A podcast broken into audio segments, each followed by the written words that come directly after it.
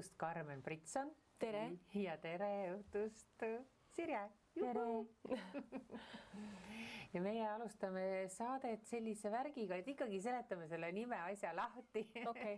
avalikult, sellepärast et mina olen ka dilemma ees olnud, et kas äh, Karmen Britson Tamme või Karmen Britson või mis värk on lühidalt, et oleks ühe korra öeldud ja kõigil on selge ja rohkem ei küsi Karm-, mm, Karmen Britson ei ole lahutatud oma mehest, kes on Priit Tamme mm. -hmm. minu lastel on perekonnanimi Tamme aga, ja ma kandsin seda nime ju ähm, äh, viisteist või rohkem aastaid. aga ühel hetkel ma tundsin, et ma pean sellest nimest lahti saama, mitte lahti saama, vaid lahti ennast haakima sellest vaimselt, et ma saaksin olla päris mina, et ma, et ma tunneksin, et ähm, see, kes mina olen, Karmen Britson, et mul on nagu rohkem jõudu, kui mul ei ole seal taga sidekriipsuna seda tammet. Et ma oleks võinud ju kunagi valida, et äh, ma olen Karmen Tamme. see mulle ei sobinud sest minu nimi Britson äh, kannab sellist ajalugu väga,, väga-väga sügavat ajalugu, minu ema äh, ei andnud seda nime ära. ja, ja nüüd siis äh, mina kannan seda nime nagu, ma tunnen, et ma hingeliselt olen kasvanud, kui ma lasin lahti sellest liitnimest aga ei saa ju olla nüüd äh, mingi täiesti normaalne inimene nii-öelda küsib, et ei saa ju nimes olla probleemi, et mis see nimi ikka. mul on ka, mul on neli nime tegelikult ja ma kasutan ikkagi kahte, et mis mõttes, et see oleks võinud ka lihtsalt olla siis esineja nimega nii-öelda avaliku elu tegelase nimega Karmen Britson, mis, mis see on see kriipsakus? nii ongi ja, ja et mis see ja. kriipsatus seal passis või ID-kaardi peal enam, et mis vahet seal nagu ja. on, et, et ma tahtsin lihtsalt jõuda siiani, siiani, et kas sellel nimel on siis nii suur olulisus, et kui ma nagunii kutsun sind Karmen Britsoniks, olenemata, mis ja. seisab sinu dokumentides, siis mis vahe sellel on? jah, e, noh, tähendab selles suhtes, et ma ei ole nagu, mul ongi esineja nimi Karmen Britson mm. -hmm passis olen ma Karmen Britson Tamme. ja nüüd on selge. ja ei, ei, ei, see ja, ongi ja, minu esineja nimi. okei okay, mm, -hmm. nüüd sain aru. see on avalikkuse jaoks esineja just, just, nimi. ma mõtlesin, et sa muutsid kõik asjad ära. ei. jess, no nüüd on see asi paika pandud, sest muidu Õhtuleht oleks teinud eraldi uudise, et Karmen Britson Tamme on lahutatud. ja ei ole, ei ole, ei ole, ei ole, ei ole ja meil on peres kõik väga hästi. ja vahest, kui ma pean midagi allkirjastama, siis, siis minu mees tuletab mulle meelde, et tuletan siinkohal siiski meelde, et sul siiski on on see tamme seal taga. jah, et äh, ja me oleme, suhtume mõlemad väga sõbralikult sellesse, et äh, avalikkuse ees ma olen Karmen Britson. Selge. Mm -hmm.. okei okay,, läheme sinu elu ja tegemiste juurde, sellepärast et äh, sina oled ikkagi siiamaani inimeste peas ja hinges ja südames kui Kanal kahes töötanud mm,. endine saatejuht. just, endine mm -hmm. saatejuht ja tegid väga vahvaid saateid, väga südamlikke, väga sügavaid saateid ja siis plaks käis ühel päeval ja öeldi aidaa, nägemist mm. -hmm. aasta oli siis kaks aastat tagasi. kaks aastat tagasi mm, -hmm. mulle tundus isegi pisut, pisut rohkem. mulle ka. ja, aga kaks aastat ei ole pikk aeg. sa said ikka paraja kolaka mm. -hmm. me kõik saame ju, kui ja. keegi meile nagu ütleb ära, et sa, me, me ei, me ei näe sinu väärtust, siis me kõik saame selle kolaka, tahame või ei taha et me võime ju ütelda, et äh, oh, see oli minu jaoks parim aeg, jah, sa saad seda öelda siis, kui sa oled sellest läbi tulnud. kui sa näed, mis oli sellest, äh, sellest paugust kasu, ehk siis kui sa oled mustas augus, siis sa ei näe, et, et, et see olukord nagu väga-väga tore on aga kui sa oled sealt välja tulnud, siis sa saad aru, et aa, selleks oli seda vaja, selleks oli seda vaja, aga alateadlikult me tegelikult valmistame ennast juba ette selleks pauguks. ega see ei ole ju nii, et ühel päeval oli pauk põmm, ma ei olnud üldse ette valmistatud selleks mm. -hmm. sa ikka olid nagu alateadlikult juba nagu sulle anti vihjeid, sulle anti mingisuguseid märguandeid. ma hakkasin ju alateadlikult juba natukene aega enne seda Tony Robbinsit nägema, et ta tuli minu ellu lihtsalt ja ma hakkasin teda kuulama, ma hakkasin teda jälgima. kes see on? Tony Robbins on üks maailma üks tunnustatumaid äh, äh nõustajaid, kes mm -hmm. on Tony Robbins ja siis on kõik ülejäänud mm. -hmm. Mm -hmm. et sa hakkasid vaikselt nagu südama ja. sealt juba ja, ja abi nii-öelda saama. ja just. ja siis see pauk ei olnud nii valus. ja siis see pauk ei olnud nii valus, äh, sest ma võtsin kohe vastu uue otsuse, et ma hakkan selles liinis ennast nüüd arendama, sest mind on filosoofia psühholoogia mind on eluaeg huvitanud, aga ma olen seda teadlikkust sellest teadmisest äh, edasi andnud just nimelt läbi saadete. Et äh, ma ei oleks saanud teha neid saateid, kui mul ei oleks olnud sellist psühholoogilist kõva kihti ees, mis laseb läbi need, need, need, need lood, need äh, traagilised saatused ja sa jääd nagu paigale, ilma et sa läheksid sellega kaasa. ja siis ühel hetkel, kui sulle öeldakse, et aga no nüüd on show, vaata, nüüd on, nüüd sa võid ära minna, sest et me ei vaja sind enam, siis äh, jah, et siis äh, no see otsus tuli sul hästi kergelt või oli sul ikkagi mingi, mõtlesid, et oi, kuidas ma nüüd ilma selle palgatööta hakkama saan? oi, see palk ei olnud üldse nagu mingi asi, ega televisioonis ei teinud, teinud raha, vaata, seal on ikkagi nagu see, et sa käid seal, sa käid ennast näitamas, ennast tõestamas, mm, sest et ähm, televisioonis sa pead oskama teha raha, see tähendab seda, et kui sa oskad äh, küsida sponsoritelt, kui sa oskad küsida seal programmi juhilt, eks ole, ja kui sa oskad neile öelda, selgitada, miks on see äh, eelarve just selline, nagu ta on, et siis sa, siis sa võid sealt saada natuke rohkem, aga üldjuhul ikkagi äh, televisioonis teenivad need, kes on suurte tiimidena, produktsioonikompaniidena. aga mina olin ju selline põlve otsas tegija kes.... aga kas ei olnud äh, ametlikult palgatööl ei olnud? ei olnud, ei olnud, ei olnud, ma tegin, mina tegin ise ja siiamaani on televisioonis äh, koridori vahel on selline nagu naljajutt, et äh, Karmen oli see inimene, kes äh, tegi nagu kõik ise, et toimetas ise, kirjutas ise, filmis ise, pani valguse paika, kui oli vaja ja siis tegi intervjuud ise, lavastas ise, siis läks montaaži, monteeris ise. Aga kuidas sa küsid siis raha, eks ju kui sa teed kõike ise, sul ei ole vaja siis ju raha mm. -hmm. järsku sa olidki loll selles olingi mõttes. loll, jah, ma olin naiivne, ma ei väärtustanud ennast mm. -hmm. ja ma ei ole meeskonnamängija, vaata, et äh, kui ma oleks hea meeskonnamängija, siis ma arvan, et äh, ma arvan, et need asjad ei oleks läinud nii. aga kuna ma olin üksik rabeleja, siis, äh, siis läks nii no pidi minema, see pidi minema nii. nüüd on tagantjärgi hea hõisata siin, aga, aga ütlegi ikkagi nendele inimestele, kes võib-olla taga, täna kogevad sellist pauku ja tõesti tunnevad, et kukuvadki mm -hmm. sinna musta auku mm, -hmm. et mis sel hetkel teha, sest kõik ju tulevad ümberringi, sõbrad, tuttavad ütlevad, oh pole midagi, et üks uks läheb pauguga kinni, teine avaneb veel suurema, suuremalt ja avaramalt või. vot see inimene peab kohe selle teadmise endale vastu võtma, kui sa jääd seda ust kriipima ja lootma, et see tehakse veel lahti, et äkki seda vana ust siis? jaa, seda vana okay. siis sa jääd kinni sinna, sa jääd kinni ja sulle hakatakse jalaga andma, sind hakatakse mõnitama selle eest, et sa no me ju ütlesime või noh, targutajaid tekib palju mm. -hmm. aga kui sa võtad kohe selle teadmise, et äh, see uks on kinni, kõik see uks on kinni, see on tõde. see ei ole mingisugune lugu, vaid see on tõde ja selles tões, mis on see, mida ma saan siit luua mida ma saan siit kohe hakata kasvatama, sest igasugune halb olukord, milles me võime olla, on ju, me võime olla oma suhtes mingisuguses jamas, kus meil äh, keegi ütleb meile halvasti ja sa saad aru, et tegelikult see inimene on mulle haiget teinud, aga me ikkagi loodame, et äkki, äkki see oli lihtsalt mingisugune juhuslik, mingisugune selline äh, halb päev või mis iganes. ei, see inimene ongi selline, et me tahame panna ette need roosad prillid ja, ja teha seda pilti nagu ilusamaks aga läbi nende prillide me ei näe, mis on see tegelik reaalsus, mis on see tegelik tõde. aga kui sa selle saad kiiremini teada, ütled, see inimene on nüüd tegelikult ongi selline, ta ütleski mulle halvasti ja kui sa küsid ta käest, miks sa mulle halvasti ütlesid, ta ei tea seda, miks ta halvasti sulle ütles mm. -hmm seepärast, et ei julge iseendale otsa vaadata. sealt võiks olla sellised tabletid, et võtad sisse mm. ja siis on kogu aeg lõpp. sest see, seda teooriat me teame ju kõik, onju, aga mitte keegi ei järgi seda, see ei ja, ole võimatu.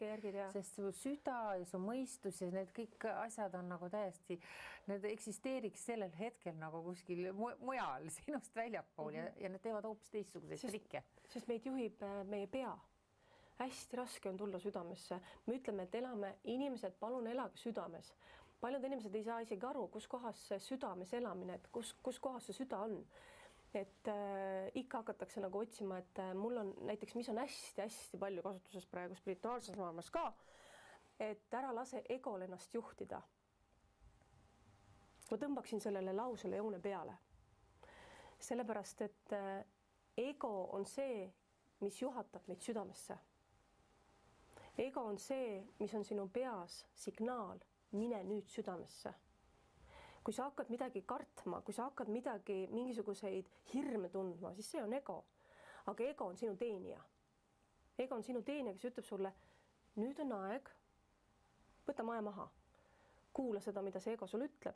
kui sa oled kurb, mingisugune olukord, kurbus tuleb alati väljastpoolt, keegi teeb, ütleb, nähvab bla,, blablabla, siis sul on see kurbuse tunne jah, aga ennem kui ta jõuab sinu kehasse, ta jõuab sinu emotsionaalkehasse ja seal on ego koht.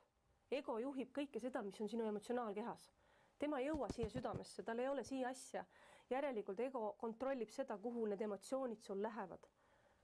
aga kui sa oled oma, oma egoga ühenduses, ehk siis tema teenib sinu tahtmisi, siis sina ütled egole iga kord, kui ma tunnen seda tunnet, juhata mind südamesse.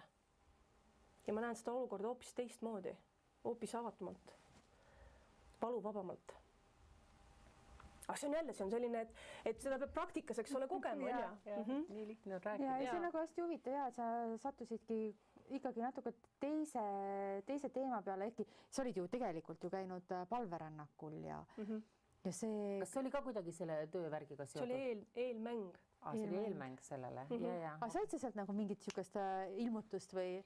Tead, Krista on ka ütelnud seda, et äh, me mõlemad oleme arutanud vaata seda, et noh, et, et miks seda siis nagu vaja oli siis äh, me mõlemad oleme ühtviisi arvamusel, et äh, see oli ettevalmistus selleks, milles me täna oleme.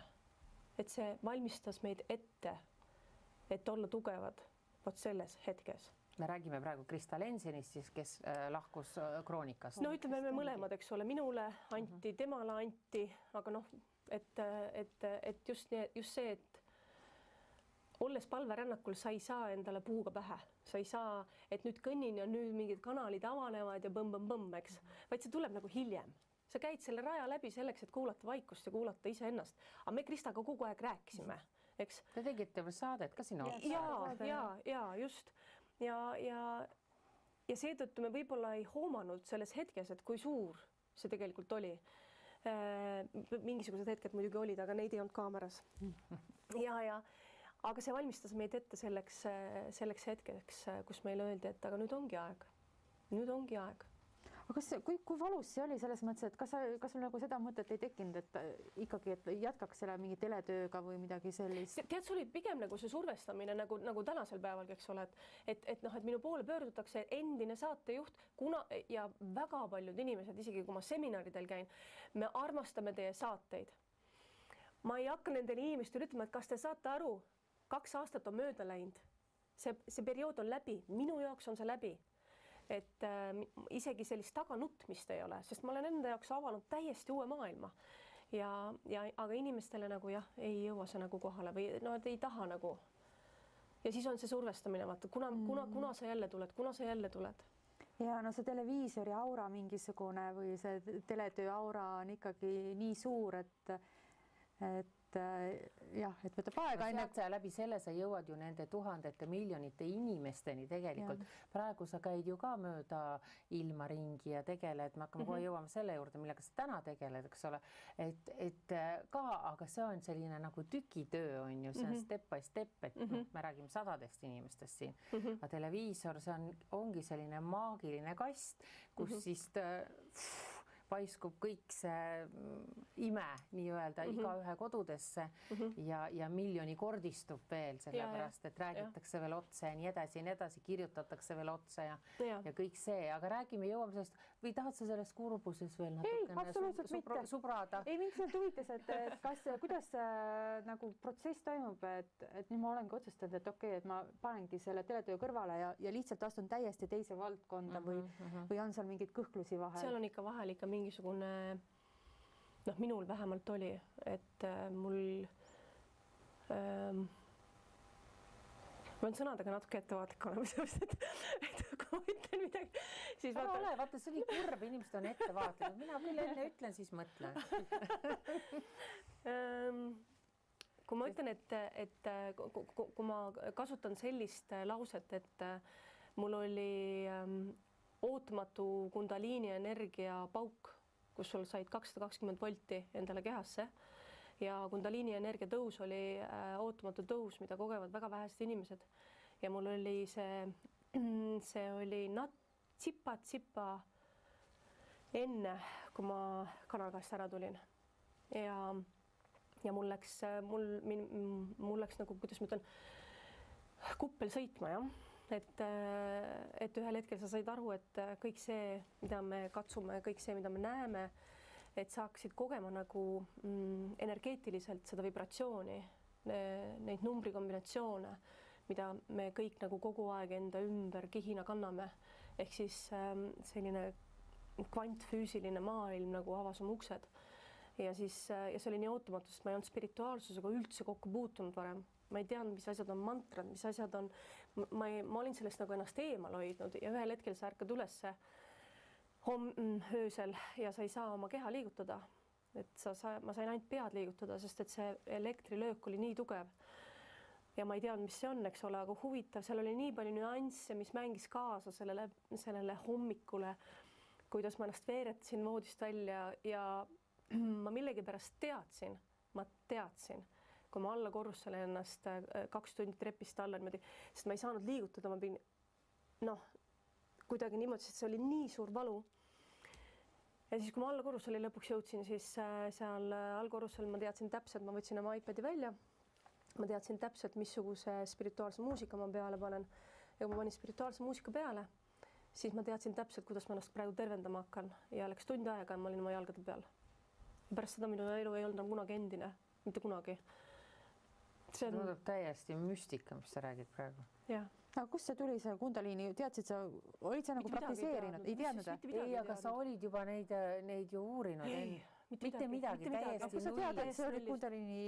seda ma sain pool aastat hiljem äkki teada, ma hakkasin uurima, mis minuga juhtus ma hakkasin uurima, mis toimub no, minuga. aga Anu ütleb, et see on luupainaja, kas ta ja kargab mul kogu aeg voodis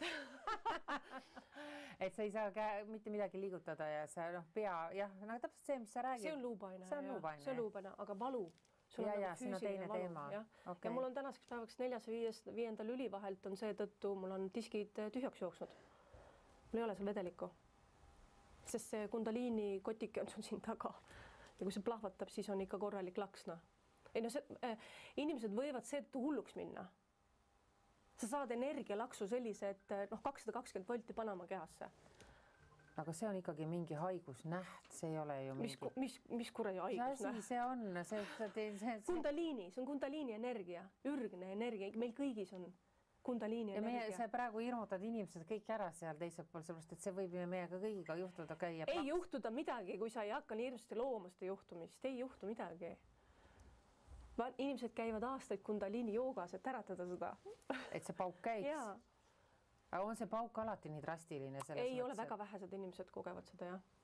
õnnestus olla, näed, üks noh. aga valu, mis see valu on, seljavalu siis või, kui sa räägid üle terve keha, üle terve, üle terve keha. sa, sa, sa, sa, see on nagu, no ma ei ütle, et mine proovi järgi, eks aga see on üle terve keha nagu selline nagu halvatuse tunne on. pigem ma just tahtsin öelda, et inimene mõtleb, et ma sain halvatuse. ja ei, ma arvasingi, ma arvasingi, aga samas ma, ma tundsin, mul olid nagu mul, ma sain kõiki liigutada nagu.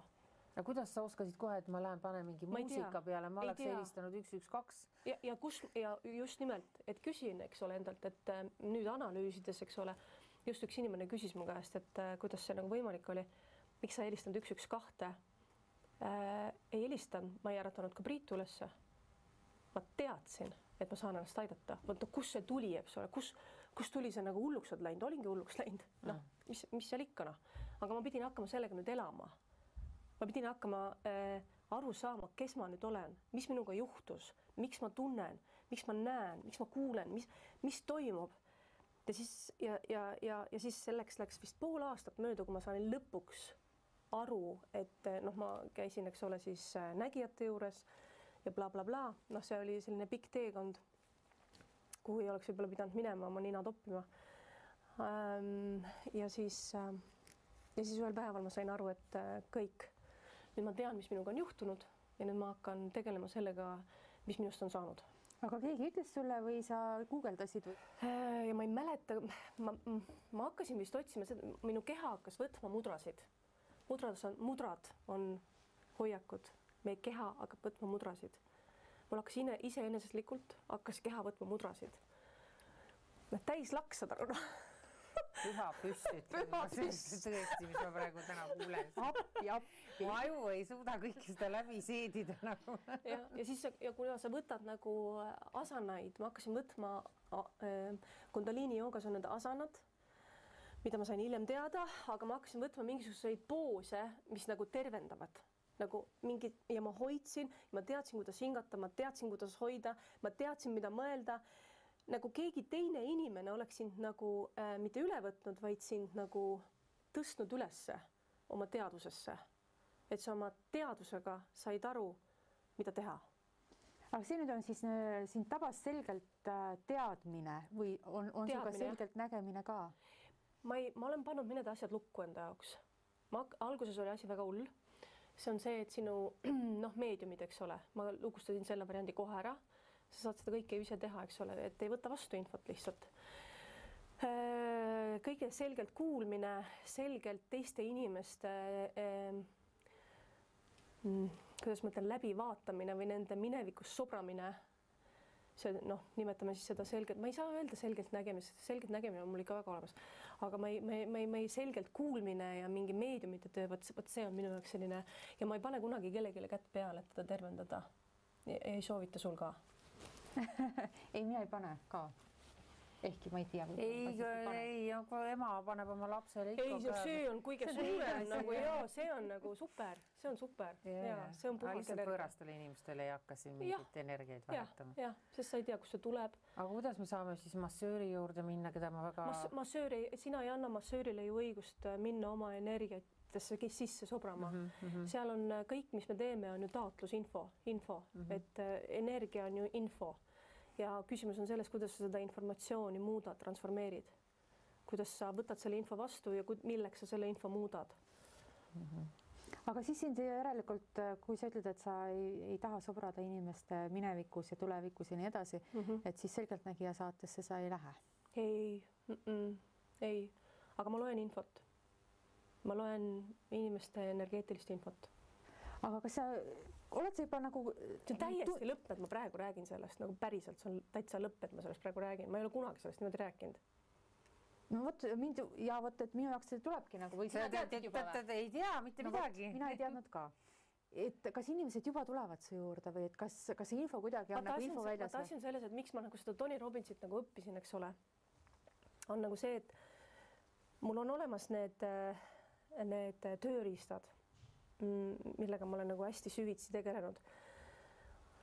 aga kui ma inimestele lähenen, siis ma ei lähene spirituaalsel äh, viisil, vaid ma lähenen psühholoogilisel viisil, ehk siis ma täna kasutan ikkagi hästi palju neid strateegilise sekkumise psühholoogilisi võtteid. et äh, kui inimene räägib oma murest, siis ma ei lähe tema energiatest otsima, kus tal asi on mm., vaid ma viin ta oma seisundis sinna, et ta ise läheb ja vaatab, mis tal seal on et nii on temale parem ja ei pea mina oma energiat temale noh, ei pea jagama, vaata mm, -hmm. et ta teeb ise selle töö ära. et seetõttu ongi nagu see, et äh, me, me, me oleme kõik praegu, me oleme sellistes energiates, kus me oleme kõik selgeltnägijad, selgeltkuuljad, seepärast et see, me oleme nii hõredasse energiasse liikunud, informatsioon on meile nii kättesaadav. üle ühe inimese ütleb, et ma tajun seda, ma näen seda, ma kuulen seda, see ongi täiesti okei okay. Äh, meie esivanemad on oodanud seda, kuni me jõuame selleni ja, ja, ja nüüd, kus nüüd me avamegi ju südamed, me, me liigume südamesse. aga ennem tuleb minna läbi musta, valge ja siis sa jõuad punasesse. ja koroona. ära hakka, ära, ära ärme rohkem. aga mis see koroona näiteks, näiteks no. oletame, oletame, võtame selle koroona, eks ole. see on, me, me elame ju sellises äh, äh, kollektiivses äh, info sellises väljas, eks ole. kui sa küsid iga asi, mis sinuga juhtub, jah iga asi, mis sinuga juhtub, küsi miks. alustame sellest, et äh, kui sa paned praegu käed südamele, ma saan aru, et te hingasite siin enne mm, -hmm. eks ole, pane yeah., pane nüüd käed südamele mm. -hmm. mõlemad või? no nii palju kui ruumi sul on, tissid on suuremad, siis pane üks. mul on ka mitu. no näed nii, nüüd hinga, pane silmad kinni, hinga äh, kõige lihtsam viis, kuidas tulla südamesse, on see, et sa oled oma peas praegu, kujutad, et sa oled oma peas mm. -hmm ja nüüd sa liigud justkui liftiga, sõidad alla. Põmm, oled all, oled oma mhm, südames. jõudsin südame sisse liftiga. nüüd sa südames, sa küsid endalt, miks sa siin oled? miks sa siin maailmas oled? mis sa vastuseks said? mina sain vastuseks, et selleks, et nautida ilu. selleks, et nautida ilu äh,. Tead, seda ütles sinu meel, süda ei ütle seda. pane uuesti käed südamele. nii võib-olla liiga palju häirivaid asjaolusid. ei no ja, selles mõttes, et äh, ja, ja, ja. mõt-, mõte lasi praegu ennast vahele, ole uuesti südames, hinga sellesse. hinga tugevalt nagu südamesse. lase lahti. sinu ümber ei ole seda keskkonda. Keskkond kaob ära. sinu ümber ei ole aega. aeg kaob ära. sul ei ole keha keha kaob ära, on sinu hing. miks see hing siia tuli? kogemust saama. miks kurat sa nii kiiresti seda teed? ei, see, see tuli ise ju mm. -hmm. ma seletan teile nüüd lahti. Sa olid ikkagi peas. nii. südame uksed ei ole nii väga kerged et sa, et sa lükkad need põmm lahti ja sa oled südames, kui sinu meel on tugevam. sest meel on tihedam, meele energia on tihedam, südame energia on väga kerge. südamest saab tulla ainult üks vastus. et luua suuremat väärtust. mis see väärtus on, mida oled tulnud sina siia maailma looma? Ja see on see, mida sinu süda hakkab sulle rääkima kui see on see, et jah, et kogeda, saada kogemust, siis sa saad sealsamal kohe küsida, mis on see kogemus, mida ma pean. ei no loomulikult ja tegelikult ega see ilu, ilu nautimine on ju ka, et ega ta ei ole ju ainult selles mõttes, et ta ei ole nagu tarbimine, vaid ja, ta on, ongi loomine mm. -hmm. et see, mhm. see võib-olla jah, võib-olla sõnastus ei ole õige, aga mm, -hmm. aga, aga noh, iseenesest no seda, see on nagu selge, et et ja midagi sellist äh, loovat tuleb teha tõenäoliselt mm -hmm.. võib-olla siis parandada maailma läbi loovuse. et maailm oleks ilusam. just. noh, korras, kõik käes niisama lihtne. jah, nii lihtne no,. ei, aga inimesed ei. tõesti proovige järgi. ma arvan, et see keskkond peaks olema nagu, et sa oledki täiesti rahus nagu selles mõttes rahus. ei, vaata, asi on selles, et äh, see, mis äh, sa suust välja ajad, et äh, noh et need sõnad on ikkagi ka see piiratud. see on filter, mm. see sõnad, sa, need sõnad, mida sa oma kehast välja ütled, see on ju mõttefilter mm.. et kui, kui palju sa nagu kardad öelda välja seda, mis on tõde ja kui palju sa paned filtreid peale selleks, et see oleks arusaadav teistele ja kõige rohkem, mida inimene kardab, on see, et mida teised minust arvavad, kuidas nad näevad mind. ma ja. tahan, nad saavad aru minust, seetõttu ma pean väga mõtlema, kuidas ma räägin, et ma oleks nähtav ja nähtav nii, nagu mina seda tahan. ja, ja, ja ja, ja kui sa ütled midagi väga sellist noh, ütlen, et ma olen looja, no Pekk, et siis inimesed... kardad välja öelda jah? Ja,? miks sa kardad seda välja öelda? et, siis inimesed mõtlevad, et Pekk, mis see tädi see oli õige vastus kusjuures, sa kuulsid seda vastust, sa kuulsid, et sa oled looja. No, on ju, kuulsid ei, ju? no loomulikult, aga no, ma ei saa nägi, seda ju öelda. no nägid ja sa saad. Ja sa peadki selle välja ütlema, absoluutselt, oledki looja, me kõik oleme loojad no,. mida lood? lood armastust, ilu, kõik on hästi. aga igal pool ütleme, et ma olen looja, mida lood, armastust, ilu juh ei, nagu ütlen ma tänase anu, anu selle tahab. jutu peale, ei, ma ei taha, kaamerate eest ei tule nagu niimoodi välja, siis see täpselt see, mis sa ütlesid praegu, et sa mõtled, mida, kuidas, kuigi ma ei ole selline jänesepüks, et kes kardaks seda, et mida teised must arvavad, must arvatakse, must on, minuga on juba kõik selge. ma hakkan nagu nii katus ära sõitma aga, aga ses mõttes sul on jumala õigus, et kui ma isegi oleks seansil teed, teed nagu kahekesi, on ju, siis ma kindlasti ütleks seda, mida mul süda, kusjuures mul hakkas süda valutama praegu. oih et, et, et siis sa julged isegi öelda, et siis sa võib-olla niimoodi ei mm -hmm. kruti siit, eks kuule, aga kui tuleb inimene ja krutib niimoodi, nagu mina krutin ja sest et tegelikult ma tean, et ma nagu üle analüüsi. ma ei lase väga krutida. ei lase mm, -mm. aga need kaardid on sul laua peal, kas need on abiks ka või? Äh, need on nagu abiks. Ja need on nagu abiks, näiteks kui me võtame täna sõnum, need ma kirjutasin äh, või sellepärast ma mõtlengi, et kaks aastat on sellest möödas televisiooniperioodist. Ja selle kahe aasta jooksul ma olen kirjutanud ühe raamatu ja välja andnud kaardid. Äh,. ma ei oleks seda teinud, kui ma ei oleks nagu tahtnud olla sellel teel, et ähm, võtame ühe kaardi see meeldib, Sirje. ühesõnaga minu pärast rõõmustan. ei, aga sa oledki nüüd äh, kaks tuhat kaheksateist ilmus sul see raamat Manifesto on ju mm. -hmm. nii et, äh, aga kus see, kus see idee nüüd kargas ja mis, mis selle raamatu nagu eesmärk on või, või, või mis selle nende kaartide nagu eesmärk on? ma võtan natuke selle siiapoole Need kaardid, vaata, mm, kuna ma töö, teen nagu tööd ikkagi nagu selle mõttega, et ma, ma tahan muuta, mida me tahame teha, me tahame muuta inimeste seisundit, sest me oleme kogu aeg mingisuguses seisundis. kui sa mõtled, kui sa istud praegu hetkel siin, siis see on seisund, milles sa oled. Ja sellel seisundil on palju filtreid ja tihtipeale me ei saa aru, et me oleme kuskil mingis seisundis kinni. Ja kui sa oled seal väga pikalt kinni, siis sa ju langed depressiooni see on nagu spiraal, kuhu sa sisse kukud ja sa ei saa sealt nagu ise välja enam. kui see on mingi ajutine olukord, ajutine hetk, siis on pinge, pinge ei ole veel stress. aga kui sa jääd kinni sinna sellesse seisundisse, siis tekib see depressioon, ohvriseisund ja nii edasi ja vot sellest on vaja sind nagu välja tuua. kaartidega saab siis? väga hästi saab, võtad iga päev ühe sõnumi, nii. et hangid endale selle pataka kaarte siis ei ole ja vaja või... hankida, võtad, ostad manifesto kaardid. nii, sõnum tänasesse päeva. vasaku käega võta jah, ja alati vaata silmadega vaata, mis sa võtad. jah, sest äh, hing vaatab läbi silmade.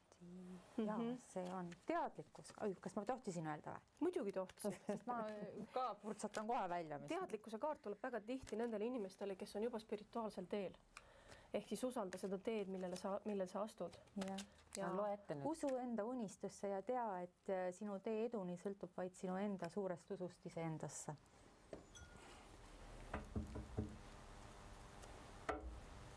noh, et tegelikult siin on pikem jutt kas see tahab kaks kaarti käes on? sest see kukkus talle välja. ma olen magic. sa oled alati vaba. ära unusta seda. Nonii nii. alati vaba hing. no võtame kaardi tänasesse päeva, see on, tähendab seda, et sõnum tänasesse päeva, see on sõnum. ja vaata kaarte alati jah? vaata alati kaarte jah, ja vas vasaku käega võtta. ai, vabandust, juba läks meelest ära. miks vasaku käega? aga kas ma peaks äkki nüüd tagasi panema, äkki sa tahad sama kaarti saada, mida mina? ei, ei, me ei taha mm. -mm. ma võtan selles. ja. ossa, kui pikk jutt tuli räägi selgelt ja sind mõistetakse. ja ära puterda siin see on, see on natukene teistmoodi, see ei ole jah, see on, loe seda, siis sa saad aru. ja kõik, millest täna unistad, on vaid sinu esialgne kujutlus millestki, millestki, mida loodad kunagi ehk saavutada või kogeda. unistamine on aga pelgalt soov, mis ei pruugigi kunagi täituda. miks? sest sa ei väljenda enda soovi piisavalt selgelt isegi mitte endale oma mõtetes. kui sa ei väljenda end selgelt, ei saa inimesed sind ka aidata. otsid uut võimalust elus. oled sa seda soovi juba jõudnud kellegagi jagada? kas inimesed sinu ümber teavad, mida sa tahad? kas sa oled äh, selle soovi ka endale kõva häälega välja öelnud? kuidas? kas uskujana, teadjana, lootjana või täiesti veendunud saavutajana vali õige väljendusviis ja sa saavutad selle, mida tahad. vot tak. bravo, bravo. kuule, aga mul jälle, jälle üks tuli üks ketserlik mõte, kas niisugust asja ka saab, et võtaks nagu neile inimestel, kes meid vaatavad, mingisugune, et sa võtad kaardi neile äh, näiteks äh, noh, millal meil, millal meil saade eetrisse läheb, on ju. millal iganes, me ju ei tea, millal keegi vaatab ei, nii vist päris ei saa. aprillikuuks. kas sa oled niimoodi teinud, et, ähm, et sa oled kellegi peale mõelnud ja siis võtnud nagu ja, selle ikka. inimese kaardi? ei, aga ja, näiteks ikka. aprillikuuks või selliseks perioodiks. üleüldine sõnum, üleüldine sõnum, see on see, et sõnum kõikidele tänasesse päeva. ei, aga võtame näiteks Martin Helmele ühe kaardi ai, nii ei saa nii ei saa jah, see on juba, see on juba avaldama. jah, ta peab ise tahtma seda. sa ei tohi inimese infot ka lugeda, kui ta ütleb sulle, et kui näiteks, kui sina küsid mu käest, et küsi, küsija, kui sina küsid minu käest, et mida sa tead, siis see on sinu soov, et mina vaataksin uh -huh. sinu info välja ja siis ma räägin sulle, mida ma tean. Aga sa ise nagu seda teha ei saaks, kui tema näiteks praegu sa tutvusid uue inimesega äh,, sa tahaksid teada, mida ta, mis seal tegelikult sees nagu krutib mm, -hmm. siis äh, ilma tema loata ei. sa seda ikkagi teada ei saa. ei, ja ma ei tohi surkida. aa, okei okay. mm,. ma ju lähen, ma lähen ju ühendusse tema kõrgema minaga ja ma ei tohi minna ise surkima kedagi, kui tema kõrgem aga mina. kui sa seda teeksid, mis siis juhtuks? Sa tahad ikkagi näiteks, no toon näite, elulise näite, et sul on mingi korteritehing pooleli, sa oled otsustanud osta mingi korteri, sa kohtud korteri müüjaga, ta võib sul ükskõik mis pada seal kokku ajada, on ju, mhm. võib-olla tal on seal mingid vajakajäämised korteris ja nüüd sa tahad vaadata, kas see inimene valetab või on ta sinu vastu aus ja sa ikkagi lähete sisse. sa pead lähtuma, me, siis sa pead lähtuma iseendast sa ei saa küsida, et kas ta valetab, vaid sa küsid, et mida, kas, et äh, kui ma teen selle tehingu, kas see on mulle kasulik? Mm.. sa pead lähtuma iseendast siis, kui sa küsid selliseid küsimusi. Mm, -hmm. täpselt samamoodi suhte puhul, siis sa pead lähtuma iseendast, et äh, kuidas hakkavad asjad minuga olema selles suhtes, kui ma jään või siis, kui ma ei jää, aga sa ei saa küsida, et kas tema pettis mind, siis ma lähen juba surkima midagi muud, mida ma surkida ei tohi. Mm.. ma ei tea, miks seda ei tohi, ma ei oska öelda sulle, mis siis juhtub, eks ole, on palju selgeltnägijaid, kes on tänaseks päevaks haiged kes on, tegelevad oma probleemidega, et mulle tundub, et kõik, mida sa teed ilma loata, tuleb sulle kuidagi tagasi. ka siis, kui sa teed teisele inimesele haige, see on see bumerangi seadus, eks, et siis see tuleb sulle kolmekordselt tagasi, et äh, mulle tundub, mulle lihtsalt tundub, et see käib niikuinii. issand, kas kõik need õelad kommentaatorid saavad kolmekordselt tagasi äh,? Nad ei pruugi seda saada, et noh, et äh, ma millegipärast arvan, et nendesse tuleb suhtuda kui inimestesse, kes on haiged, nagu ongi nagu kaastundega, et nad on lihtsalt inimesed, kes vajavad nagu armastust ja, ja abi, aga minu meelest ei ole üldse see nagu tegemist sellega, et äh, kommentaatorid, vaid minu meelest noh, sa näed seda ju ka avalikult me, meie oleme ju eeskujud, kes me oleme ekraanil, me oleme, näed, ise räägin endine saatejuht, eks. et äh, kes me oleme ekraanil, kes me oleme eeskujudena inimestele, siis me teeme seda ju kogu aeg kõigiga. me paneme ära selleks, et me saaksime, et me saaksime vastu võtta aplausi ja et teised ütleksid meile, et meie oleme targad ja tema on rumal. ja vot see on nagu see, kus kus sa peaksid endalt küsima, et äh, kas ma tohin seda teha, sest sa, sa määrad teise inimese saatust sellega Mm -hmm. no eks ajakirjandus on jah selline, et meie siin Anuga oleme väga eetilised, eks ju, meie oleme neid seda teed, et meie tahame ainult kõigist äh, no kaitseme oma allikaid mm -hmm, alati mm. -hmm. aga, aga jah et.... no hästi palju lolle on ka muidugi ajakirjanduses, oleme ausad mm, -hmm. ikka noh, see on ikka täitsa, täitsa lõpp on, on. et ja seetõttu nagu tehakse inimestele väga-väga haiget. loomulikult. jah Ja lausa... aga see on, miks nad seda teevad jälle, see on ka teise, teistpidi bumerangina, et et siis seda saasta ju nii palju tahetakse lugeda, et sellest ma ei ole ka aru saanud, et see on nagu vastastikune ikka, üks toidab kui sa annad lapsele piimasuppi hommikust õhtuni, siis ühel hetkel ta ei oska enam, ta ei oska tahta enam värsket salatit, sest ta on harjunud saama piimasuppi mm. me, see, mida meie toidame seda me saa-, seda on inimesed harjunud saama ja nad tahavad veel ja veel ja veel ja veel. koroonaviirus on üks nendest näitajatest, et kui me küsime, miks see täna on nii, siis me pea-, siis minule vähemalt jookseb selline info, et me ühiskonnana oleme nii suures stressis ja me hakeldame ennast nagu, et on, on, on meie maa ja on inimesed ja selle haigusega meile püütakse selgeks teha, et me, meil võivad olla riigipiirid, aga me oleme inimesed ja inimestena me peame aru saama, mis on meie väärtus ja mida me oleme tulnud siia tegema. et me peame kokku hoidma, me peame, me peame aru saama, et me kõik oleme üks. ei ole, et sina oled Rootsis, sina oled Soomest, me kõik oleme tegelikult üks. kui sa lendad lennukiga Rootsi, siis sa oled seal üks, tuled tagasi üks, aga ometi oled sa kõik ja, ja ta minule praegu hetkel. aga sa tahad öelda, et see, noh, ma olen alati mõelnud seda, et meil on see üks väike pisikene pall, maakera on ju, et tegelikult see on ju kõigi meie oma, kes me siin ja, elame, eks ja. ole, me oleme need piirid ise loonud. pass on ja kõige, kes on loonud, eks. ja pass on kõige lollakam üldse mingi paberitükk, mille me oleme suutnud välja mõelda. ja nüüd me karjume nende inimeste pealt, kes sealt Süüriast tulevad, tahavad üle border'i tulla, üle piiri tulla, eks ole. ja siis ma vahel ikka küsin, aga miks tal ei oleks selleks, miks tal ei ole selleks õigust?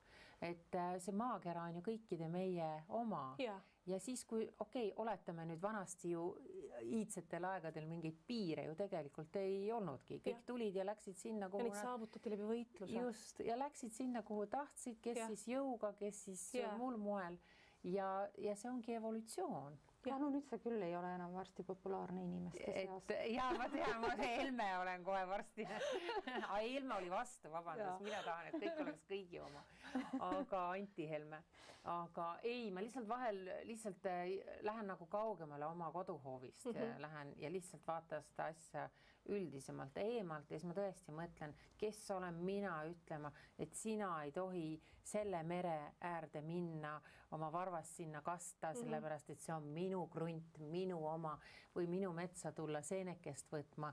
või raiuma siin puid ja. või siis äh, nüüd on noh, koroonaviirusega ikkagi tuleme jälle selle juurde. aga see ongi, see on see tulemus, see on ehe praegu see koroona ongi nagu see, et see näitab meile ei, see ei ole nii, me mm. oleme üks ja praegu hetkel sa tuled Itaaliast ja sa oled olnud üks inimesega, see tähendab seda, et me kõik peame tegelema, kõik riigid tegelevad sellega praegu, kõik mm., ei ole riigi, kes sellega ei tegeleks.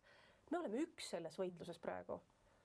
seda küll. jah no,. aga piire pann-, tõmmaks, tõmmatakse ometi rohkem, eks ole, suletakse, suletakse, me jääme nagu nagu väikesteks ja iso, isolatsiooni. Mm,. Mm. no see on see, mida me ainult oskame, me ei see, oska muud moodi mõelda. me ei saaks teist laiemalt, me ei oskagi mõelda, me oskame alati, kui midagi juhtub, siis me ju kapseldume, me poeme ju peitu nagu rotid. Ja ma tahaks siia jõuda, et meil on rotiaasta ja mind kohutavalt ajas närvi üks asi, kui me tegime aasta lõpus äh, selgeltnägijatega intervjuusid ja äh, esoteerikutega ja aasta alguses. Ja põhiküsimus oli siis, et no mida meile rotiaasta toob kõik olid nii e-, elevil ja kõik olid mm -hmm. nii positiivsed, räägivad aga, et, et rott, hõbedane rott on nii fantastiline loom, ta on nii tark ja siis ta oskab kõik sättida niimoodi ja mõistust on tal ülearugi ja kõik. ja ma iga selle intervjuu ajal ma tahtsin lihtsalt karjuda, et kas te ei, ei saa aru, et rott, ma isegi ütlesin, et rott on kõige jõledam loom selles mõttes, ta on väga tark loom, aga ta on kõige jõledam loom. ta ju ennustab kõiki ette, ma olin rohkem ennustaja kui need ennustajad mm. -hmm. ma ütlesin, ta toob ju haigusi, ta toob sõda sõdu. ta on, ta on nagu selline noh, ei ole ju vanarahval ilmaasjata see ütlus, eks ole, et rott laseb esimesena uppuvalt Just. laevalt jalga, onju. ja ainult assotsieerus mul ühes suunas ja siis ma kuulan neid äh, nõidu ja ja kõik neid nii-öelda teadja inimesi ja nad räägivad täpselt vastupidi, ütleb helgemat ja kihvtimat aega ei tule. noh, sõitke te ka kuu peale. kuule ei, ei nad ikka rääkisid, et tuleb päris õudselt keeruline ja raske aasta, aga, aga seda nad tõesti ei öelnud. ei öelnud mingit niisugust äh, taudi tuleks suurelt. rotid on ju taudi toojad. ja sina, sina olid kõige õigem nõid ja. mina olin kõige parem nõid tuleb välja, no aga see on ju lihtsalt talupojamõistus on selle mhm. nimi. aga tegelikult on Anul nagu tajumine on hästi tugev, nagu see intuitsioonitunnetus on sul hästi tugev ja sa tead seda tegelikult. ma tean seda väga hästi. jah mul ei ole sellega probleeme. aga väga põnev, aga ühesõnaga, kuidas kuulge, me peame sellest seminarist rääkima. ja ma just tahtsin jõuda sinna, et me peaks mingitest muudest asjadest ka natuke rääkima. räägi oma seminarist nüüd siis ja mida sa pakud ja kuidas sa pakud ja kellele ja kui. tead, Tiit, Tiit, kes on Tiit? Tiit, just tema korraldab sellist seminari nagu Naised. Mhm. -huh. ja see on äh,, algselt oli see suunatud ainult meestele aga siis ta avas uksed ka naistele, sellepärast et naised hakkasid äh, hakkasid äh, jalgu trampima, ütlesid, et äh, aga nemad tahavad ka kuulda seda, mida mehed saavad kuulda mm -hmm. ja kahekümne teisel märtsil on siis selline üks vägev seminar tulemas mm. -hmm. ja. kas nüüd sinna kogunevad siis naised, kes ja räägivad mida? naised, kes räägivad oma kogemusi mida mehed võib-olla noh, raamatust lugema ei lähe, oma naiselt nad seda infot ei pruugi saada. siis nad võiksid tulla sinna seminarile kuulama, et mis kõik on võimalik, mis kõik toimub ühe naise sees, kui ta on suhtes mm. -hmm. või isegi kui ta ei ole suhtes, siis et paremini aru saada sellest naiselikust ja mehelikust maailmast. teate, kui põnev see on? oh my god. no aga kas laval on siis ainult naised? Laval on ainult naised. nii, aga kas soovitatav on kuulama tulla ainult meestel siis, mis ma naisena ikka tulen, ma tean täpselt, mis mu peas ja kehas liigub ei, mina siiski soovitaksin ka tulla naistel mm. -hmm. ja äh, minu puhul küll, mina kavatsen üllatada sellega, et äh, äh, ma arvan, et see kogemus, mida ma lähen, mis mul siin peas on nagu äh, tekkinud, et see, mida ma sinna lavale lähen jagama, ma arvan, et ma arvan, et sa lahkud palju rikkamana. ma loodan. Okei okay., ja kui see õnnestub, siis see seminaride tsükkel ju jätkub ja kui see teil täiesti. aga Tiit on üldse tubli Tüüt on üldse tubli, tema ei väsi, tema need seminarid, mida ta on korraldanud, need kohtumised, mida ta on korraldanud, no ta on ikka väsimatu hing ja ta ei jäta jonni ja see on nii õige asi, mida ta teeb. isegi naeruvääristamisest hoolimata, siis siin ta oli jät... Ekspressis väga-väga ründav artikkel tema vastu. ma olin väga hämmingus, ma olin väga hämmingus, mitte selles, võib-olla selle artikli kirjutajal, noh, ma saan aru, mida ta jahtis, aga see oli kuri. see oli kuri, just nimelt et miks sa ei lase inimestel teha seda, mis mhm. nad tahavad, mis see mhm. sinu asi on, mhm. mida keegi kuskil teeb, onju. aga nüüd, kui sa mõtled selle peale, selle ajakirjaniku peale, kes selle kirjutas, miks ta oli kuri? tal on enda elus kõik asjad äh, legadi-logad. ei, ei ole ju vaja palju mõelda, eks ju mm, -hmm. ei ole vaja palju arutada teemal, et oi, miks selline artikkel kirjutati, ta oli vales kohas, valel ajal mm -hmm. valet asja kirjutamas mm, -hmm. tal ei olnud sinna asja e,. aga need inimesed, kes käivad nendel seminaridel, need on kõik mm, head, hingelt head inimesed. ja ma arvan, et ei ole õige koht minna ajakirjanikul ussil sinna. et sa lähed juba, sa oled juba, juba valmistunud. just. mina tahan ka öelda vahele, mina ajakirjanik uss, eks ole, äh, kes olen, kes olen äh, kahjuks nagu palgal ja see on nagu äh, probleem, tihti ajakirjanikku saadetakse sinna, kus ta võib-olla nagu süda teda nagu ei tiri ja siis öelda, öeldakse, mine tee sealt reportaaž, ma olen ise teinud, ma käisin Metsatööle kontserdil, mulle üldse ei meeldinud ja, ja siis ma pidin, sest mulle Metsatööl õudselt meeldib, aga kontsert ei meeldinud, sest Just. see oli liiga vali mm. -hmm. ja siis ma olingi nagu kuradi sigalõhkise küna ees. ja panid oma emotsiooni sinna. jah, et mis ma nüüd teen siis, et ma ei taha kirjutada Metsatöölust, kes mulle väga meeldib, halvasti, aga see korteri või kontserdielamus mulle ei meeldinud, ma ei ja. taha valetada ka. no ja siis ma siis kirjutasin et on, on raske teinekord, aga noh, selles mõttes kuri ikkagi olla ei tasu. järsku me peaks inimestega, inimestena jõudma selleni, et isegi ajakirjanikud, et et noh, on sedasorti, on teist sorti inimesi, mõnedele meeldibki surkida, las need surkijad ka mm -hmm. olla nagu negativismuseks, ma mm -hmm. kutsun neid. las nad elavad usse ja niisuguseid äh, tarakane on ka meie seas vaja, vabandust väga nüüd, keda ma solvasin et las need teevad selliseid asju, et täna ma arvan, et me oleme jõudnud palju kaugemale, ma pean Õhtulehe kiituseks küll ütlema mm -hmm. täna ühte asja, et seal võetakse ikkagi üsna tihti arvesse seda, et äh, sinuga räägitakse läbi mm -hmm. ja küsitakse, mida sa tahad teha mm, -hmm. milliste inimestega sa tahaksid suhelda, intervjuusid teha, milliseid sündmusi kajastada ja sa saad teha omad valikud, kui sa, kui sul, kui sa oled ise ajudega inimene, kui sa ja oskad selgelt väljendada mm, -hmm. mis on su ootused mida sa sooviksid ja kuhu sa tahad jõuda mm. -hmm. see on täiesti võimalik, et ma ikkagi arvan, et äh, asjad, mida meid sunnitakse tegema ja siis me teeme ka kõrvad lontis et need on ikka, algavad meist endist, sinust peab ikka endas olema see mingisugune. ja, aga noh, kõnealusel juhtumil ma muidugi läksin huvi pärast, sest ma tahtsingi minna ja, aga lihtsalt mulle ei meeldinud. just, aga see on ka väga õige, sa võid selles mõttes, ma kujutan ette, et sa kirjutasidki selle artikli võtmes, et metsatööl sulle väga meeldib, tõid mingid aspektid positiivsed välja, aga öeldes, et antud kontsert oli minu kõrvade jaoks liiga vali. vali. nii lihtne see on ja, kas sa tahad veel midagi lisada, sest meie aeg hakkab otsa saama? Ähm... võib-olla inimestele midagi teele kaasa siit, et, et igapäevaseks mingisugune selline, et tõesti ajaks rohkem selja sirgu ja. Ähm, miks inimene teeb kõike seda, mida ta teeb? ükskõik, mida sa teed tänases päevas. Ähm, sa teed sellepärast, et kuuluda. rohkem ei ole sul ühtegi teist liikuma panevat jõudu kui see, et sa pead kuskile kuuluma. ja kui sa tahad kuskile kuuluda, vastavalt sellele sa hakkad looma. sa hakkad looma, kas sa hakkad siis looma ilu, kas sa hakkad looma valu, kas sa hakkad looma mis iganes sa hakkad looma. ja olles teel oma arengus, et kuuluda, see muidugi muutub, see tahtmine, kuhu sa tahad kuuluda, siis äh, lähtu sellest, mis ütleb sinu hing, kuhu sa tahad kuuluda, mitte sinu hirm. kui meil on tööandjad, kes ütlevad, et äh, sa teed seda tööd väga hästi, pinguta veel, siis no me teeme seda, seda, seda, siis sinu motivaatoriks on hirm, et olla vot selles keskkonnas tugev. kui sa tuled koju, sa oled läbi põlenud, sa ei tea, mida sa elult saada tahad, sest see koht, see positsioon on pannud sind tahtma kuuluvust keskkonda, kuhu sa võib-olla kuuluma ei peaks.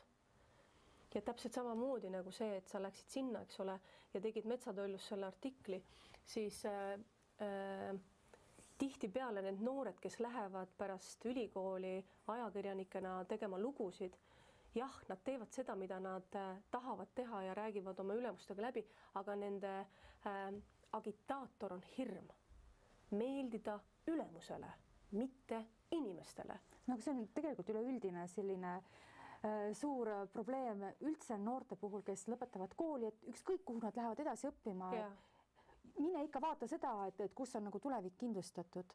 just, kindlustatud. jah, et et vaata seda, mis sulle tulevikus leiva lauale toob ja nii edasi, et et mitte ära, ära kuulama südame häält, kuigi noh, seda nüüd viimasel ajal on rohkem mm -hmm. õnneks. on, on. aga, aga noh, et tihtipeale see paine ikkagi pannakse peale. teate, millest ma veel tahtsin rääkida no., ma ei tea, kui palju meil aega on, eks ole. et äh, mis on minu jaoks praegu nagu see, et vaata, kui me räägime sellest, et äh, et kõik on nagu info, eks ole, kõik on info, info, info, kõik on info, vesi kannab kõige paremini infot.